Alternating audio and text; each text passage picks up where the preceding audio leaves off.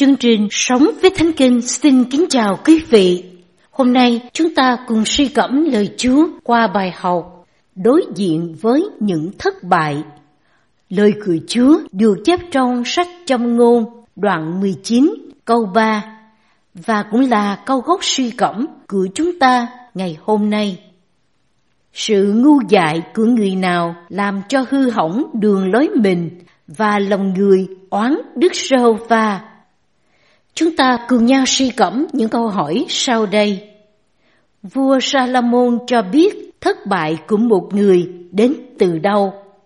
Phản ứng thường thấy khi người ta đối diện với thất bại của mình là gì? Vì sao phản ứng như vậy là dại dột? Bạn có thái độ nào đối với thất bại của mình? Kính thưa quý vị, câu trong ngôn ghi rõ đường lối hay tiến trình đời sống của một người bị hư hỏng là do chính sự ngu dại của người đó. Sự ngu dại biểu hiện ra bên ngoài là phản ánh của sự ngu dại bên trong, đối lập với sự khôn ngoan, tri thức của Đức Chúa Trời. Khi một người đi theo đường lối mình hơn là thuận phục Chúa, thì người đó làm hư hỏng đường lối mình. Nói cách khác, người ngu dại tự bắn vào chân mình, tự phá hủy cuộc đời mình. Nhưng thay vì nhận biết lỗi lầm của chính mình, người ngu dại không kính sợ Chúa, thường đổ lỗi cho người khác và cả cho chính Chúa khi họ oán Đức Sê-hô-va. Oán có nghĩa là giận dữ, bực tức, cay đắng, nung nấu trong lòng.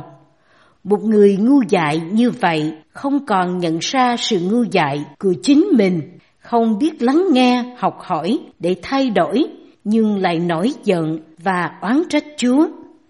Chính vì họ không đặt nguyên nhân gây ra lỗi lầm của mình đúng chỗ, nên họ không thể cải thiện cuộc sống của mình. Sự kiêu ngạo và lấy mình làm trung tâm chính là nguyên nhân khiến con người phạm tội và cũng là nguyên nhân khiến cho con người đuôi mù, không chịu chấp nhận lỗi lầm để ngày càng lún sâu vào tội lỗi, phá hủy cuộc đời mình và những người chung quanh.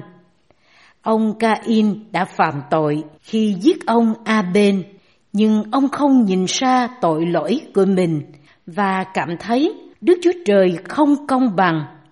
Ông Cain đã oán Đức Sê-hô-va nên ông bịt tai với những lời cảnh cáo của Ngài và đã làm cho hư hỏng đường lối mình.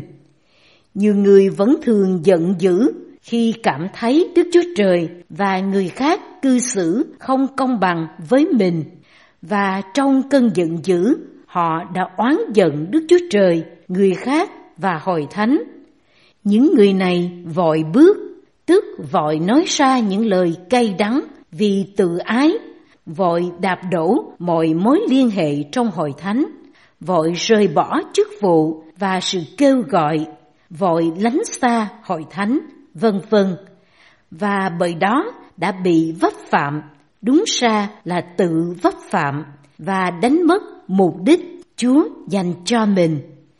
Ai cũng có thể sai phạm nhưng người biết đầu tư nếu sống cơ đốc khôn ngoan theo lời Chúa dạy, sẽ biết khiêm nhường lắng nghe sự xử phạt, không vội vã phản ứng theo cảm xúc nóng giận của mình, biết nhận trách nhiệm về những lỗi lầm do mình gây ra, biết ăn năn xưng tội với Chúa và biết thay đổi con đường dại dột mình đang theo đuổi bạn có oán trách Chúa khi gặp thất bại không?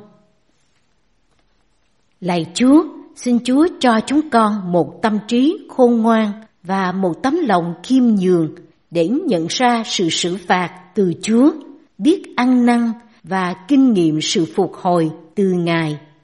Trong danh Đức Chúa Giêsu Christ. Amen.